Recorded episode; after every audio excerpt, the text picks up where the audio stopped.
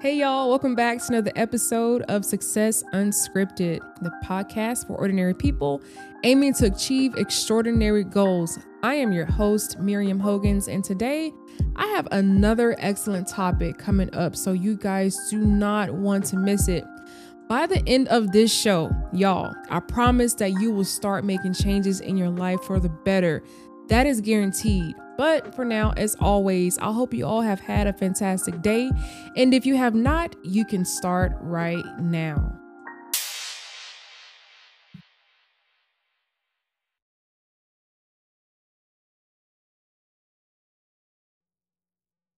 Okay, guys, so living in Austin, Texas, I have become quite acquainted with the term recycle or recycled. You know, it's not a new word to me, but since living in Austin, I realized that we are one of those cities that effortlessly aim to create a better environment and save the planet. Like, that's fine, right? Totally cool. So, you literally walk into a grocery store and you can see that there are recycling bins everywhere there are recycling bins. When you, you know, go take your trash out to your dumpster, you have an actual trash can bin, and then the city provides a recycling can. And there's actually bags that you can purchase in the store to recycle your cans in the trash can where, you know, trash people come and pick it up. Now, back home in Louisiana, we didn't we didn't recycle. Okay. We we didn't recycle. Everything went into the trash and nothing was recycled because honestly, we really did not think about saving the planet, right? Back home in Alexandria, we were just not one of those cities to recycle. And I still don't think they are. At least I'm not aware of it. Or maybe it was just my family. Maybe growing up as a kid, my family were the ones that didn't recycle. Not that I'm aware of, anyways. So, oh well. Anyhow, so according to Oxford, the term recycle has multiple meanings. One meaning is what I previously stated about recycling waste, right? And another definition is to simply use again. To simply use again. That's all it says. Use again. I'm going somewhere with this, so just hang on. So, synonyms that are listed for recycled are reclaim, recovery, salvage, save, reuse. Again, reclaim, recovery, salvage, save, reuse. So, y'all, I begin to think about this phrase, recycle, right?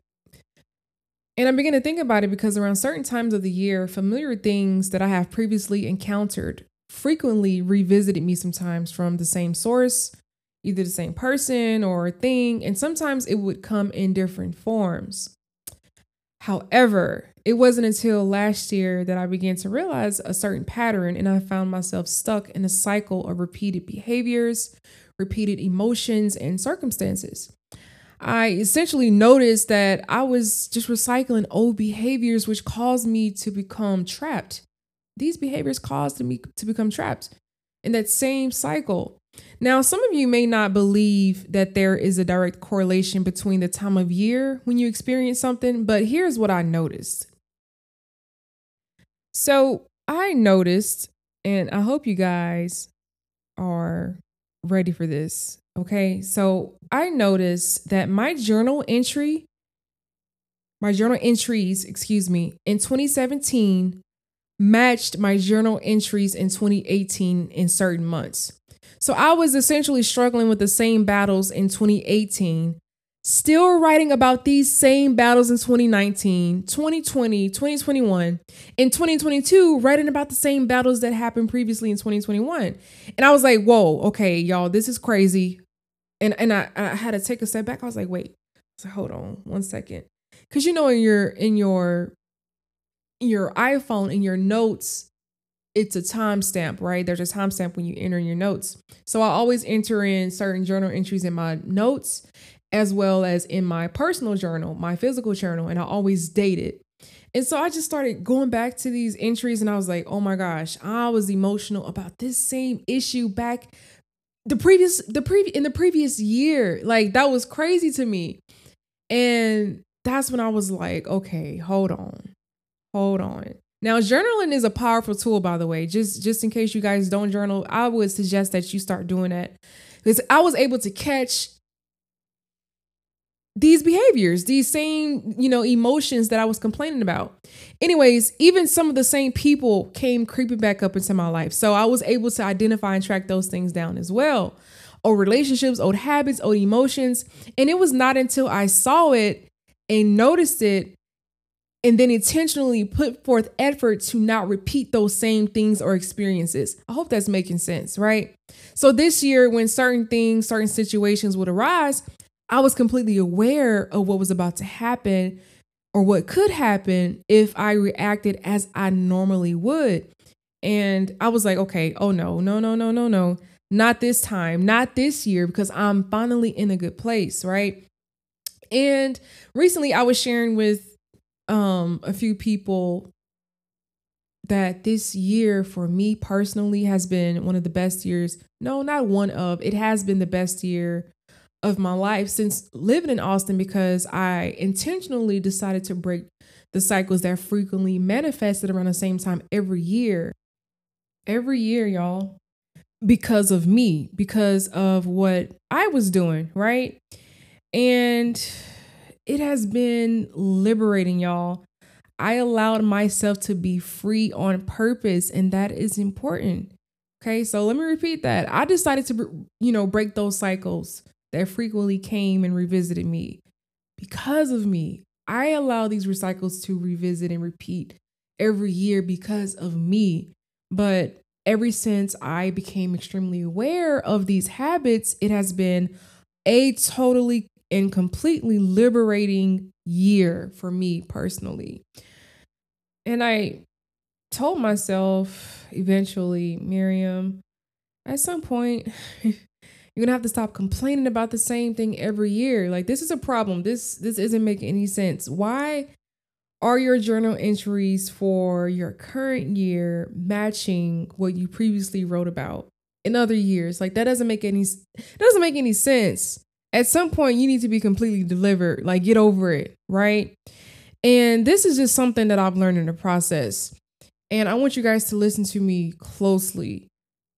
When you break tangible things, something that's tangible that you can touch physically.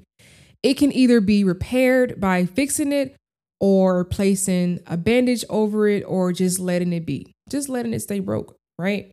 Broken.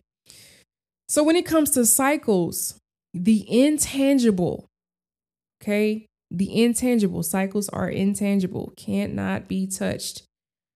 So when it comes to cycles, the intangible cannot be fixed and it must not be fixed. Does that make sense? It cannot be fixed and it must not be fixed. You cannot place a bandage over a generational curse or generational cycles.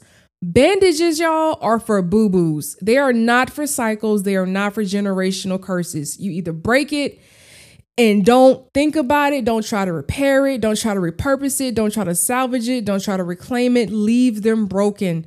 Cycles cause, you know, bondage. And I believe strongly, strongly, strong, strongly that fear comes from cycles and comes into our lives because of those unbroken cycles and generational curses. Okay. So leave them broken. Bandages are for boo boos, not for cycles. Don't try to place nothing over it. Don't try to repair it or or come back to it and be like, "Oh, let me revisit this." No, no, no, no, no. Don't salvage it, break it, leave it broken. Leave it broken. Okay, I I think y'all got it now. leave it broken. And so, you know, we see many examples throughout the Old Testament of individuals, rulers, and others who repeatedly found themselves in situations that were handed down to them, right? So, cycles and different curses were handed down to them. So, one king would do one thing, and then another king would come. They may do the right thing, but then somewhere later on down the line, they'll end up doing the same thing that their ancestors did. So, it was just this big cycle of bad habits, right? And another great example, we all know this example. The children of Israel, you know, and in many ways, y'all, if you think about it, we are no different from them. We're no different from the children of Israel in many ways. So they were brought out of Egypt, they were delivered from the hand of Pharaoh. brought out of Egypt, delivered from the hand of Pharaoh. You know, and I understand that sometimes it is hard for some people to break free from certain situations that they have been in for years, right? I, I get it. I was there once before, right? Even in my childhood, I was there. But at some point, you have to break free, move on. You know, but I get it. What do you do, or how do you expect a group of people like the children of Israel or like us? What do you do, or how do you expect a group of people to act when you hand them promises, but they've been held in captivity for years?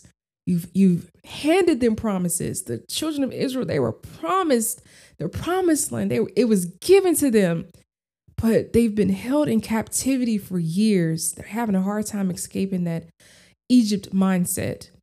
How do you expect them to act, right? From the natural eye, you'd expect them to act according to their previous environment, being encamped, you know, in slavery. So for them, they would have to purposely break free from that mindset of bondage that they have been, you know, accustomed to. And I know that that is hard for a lot of people. It was hard for me. And I believe that it stems from fear. We can evaluate ourselves and say, you know, oh, I come from a broken family. Yes, you come from a broken family. Okay, you came from a broken family. Oh, oh, my daddy was a drug dealer. Okay. Yes, he was a drug dealer. Oh, I got pregnant in my adolescent years. You were held in prison for many years, but when God hands you your freedom, when you're giving your freedom, it is your responsibility to act upon it. That's whether you come from a family, a broken family, you come from a family where your daddy was a drug dealer, you got pregnant. Once you're handed your freedom, it is your responsibility to act upon it. You have to be intentional. You have to intentionally break the cycles and mindsets you had while being held in captivity to truly experience freedom. Be the cycle breaker in your family. Start something new. Create a cycle of good habits and stop recycling trash. Stop recycling trash. So, where does fear come from? Is it from previous happenings, you know, things that previously happened in your family, in your life? Where does fear come from? The first encounter or occurrence of fear took place in the book of Genesis. Adam and Eve said that I was naked and afraid, so I hid myself. They were fearful when they heard God's voice. And y'all, we only hide when we are scared. They said I was naked and afraid, so I hid myself. We only hide when we're scared. That's when fear crept into the world when Adam and Eve failed, when they messed up. And from that day forward, God had to keep speaking to us about not being fearful or afraid throughout the history of, Bi- of the Bible because he knew that fear would grip us if it had a chance to. He had to keep speaking to us about it because he knew that it would grip us. He knew fear would, you know, grip us if we if he had had a chance to. So that's why we have to be constantly reminded of those good scriptures, right? And I remember being afraid, you know, every time there was a first day of school. I in, in high school, in elementary, middle school, I always remember being afraid on the first day of school every school year. And when I used to be afraid, I would run. That was just something that I would I would do, right? Good or bad. At one point in my life, I was even afraid of success and the outcome, you know, the outcomes of it, good or bad. When my parents divorced, I ran. Um, and I hope that's okay with me sharing, you know, my parents, I know they understand. But when they divorced, I ran. I remember running away and I didn't go too far, but you know, my mom was looking for me. So when like when people would upset me, I would run. When I got made fun of at school, I'd run. I'd hide to stay out of plain sight because of how people viewed me. I realized, you know, that when my parents divorced, I became a runner. I figured out how to run from everything. Fear developed, you know, the fear of what's next. I experienced, you know, true fear for the first time at the age of 13 fear of how to move on. You know, when things became hard, I just I didn't know how else to react but to run. On my job, I would run when things got hard.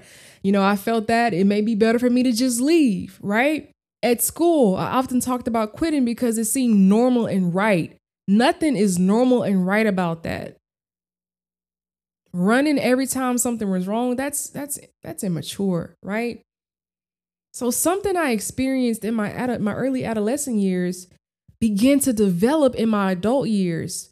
So when I started running as a young as a young child, as a young teenager, that carried over into my adult years until I had to break it. I had to stop leaving jobs because, you know, people were making me upset or they were talking about management. Like that that was silly. That was immature. At some point I had to like grow up and face those fears and break those cycles. No, you need to you need to sit still. Stop leaving every job when somebody makes you upset. That doesn't make any sense. It's ridiculous. So these things begin to flow over into my adulthood because I started doing it as a child. Maybe it was not a fear of who did what to me, but it was always a fear of what people thought of me. So one thing sort of led to the next. Fear, it's in our imagination. We convince ourselves that things are bad, right? The fact that our minds can think beyond our present causes us to be fearful about the future. Mm. We tend to say to ourselves, this could happen or this might happen. And the fact that we cannot currently take action or do anything tangible about our future makes us extremely fearful. How many of us how many of us are more afraid about our present than our future, y'all? How, how many of us? We're more afraid of what is next than rather what's right here in our faces. And that is because we cannot control the future at times, but we control the right now. Now, realizing that taking action in your right now would actually give you a better future where you don't have to be afraid. We have to stop making things up. When we're fearful, you're sitting there and, you know, thinking about your money problems and what you can't pay, where you can't go, who you can't see. You're making it up because it literally has not happened yet. Take no thought for tomorrow, is what the Bible says. Simply put, a lie is when you make things up. You make things up. Stop lying to yourself about what's real. Fear causes people to lie, lie to ourselves. We lie to ourselves and others because of what we think will happen, and it has not even happened yet. Hasn't even happened yet. The fact that our minds can think beyond our present causes us to be fearful about the future. We got to change our thoughts. We got to start saying, My business is prosperous. My life is prosperous. My future is bright. My family is well. My children are well. I am good. I'm happy. Either way, you will be creating it by what you speak and think. And I leave this with you all today. Counteract bad thoughts with good ones. And that's cliche, but it's powerful, right? It's powerful. Could, should, would, might, can't, maybe are what you call probably probability indicators. And this hit me. I was journaling the other day. I said, man, could, should, would, might, can't, maybe are all probability indicators. These are fear producing words. When one of these words are used, then there is a probability that something could happen, but won't necessarily happen. So when we say, I could have done this, or I might, but, or I would, but we count ourselves out. These are words of uncertainty. When we use these words, we do not believe in ourselves. Oh, it could happen, but I'm just not sure it would happen. But, but, but, could, should, would, might, can't, maybe. Will, can, shall, must, absolutely, definitely are all indicators that something must happen or take place. These are definitive words. These are definitive words. Will, can, shall, must, absolutely, definitely. All indicators that something must happen or take place. The actions in the garden, you know, those are issues that we must deal with for generations to come. those actions of Adam and Eve, those are things that we'll have to deal with. But the great news is that we can overcome them. We can choose what is good and right. Look at Cain and Abel. Look at that tragic. Look at what happened.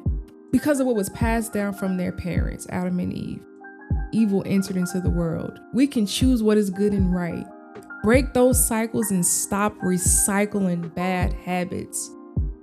If you were born into a family of poverty, then you must break free of those thought patterns that may try to entangle and entrap your thoughts. It may try to entangle and entrap your thoughts. You get in this life what you put in, okay? You get in this life what you put in. You only get one life. The great Jim Rohn said, If you don't like how things are, change it. You are not a tree. you are not a tree. None of us are trees. We can just easily pick up and go, change anything, right? Trees can't. They're rooted and grounded. Maybe some of us need to be trees. Maybe some of us need to be rooted and grounded. If you don't like how things are, change it. You are not a tree. Okay, y'all. Until next time, take care. I hope that has helped somebody today. And if it has helped you, please feel free to share it. Send it to somebody that may be on your heart, a loved one that may be dealing with breaking cycles. Okay, until then, take care. God bless.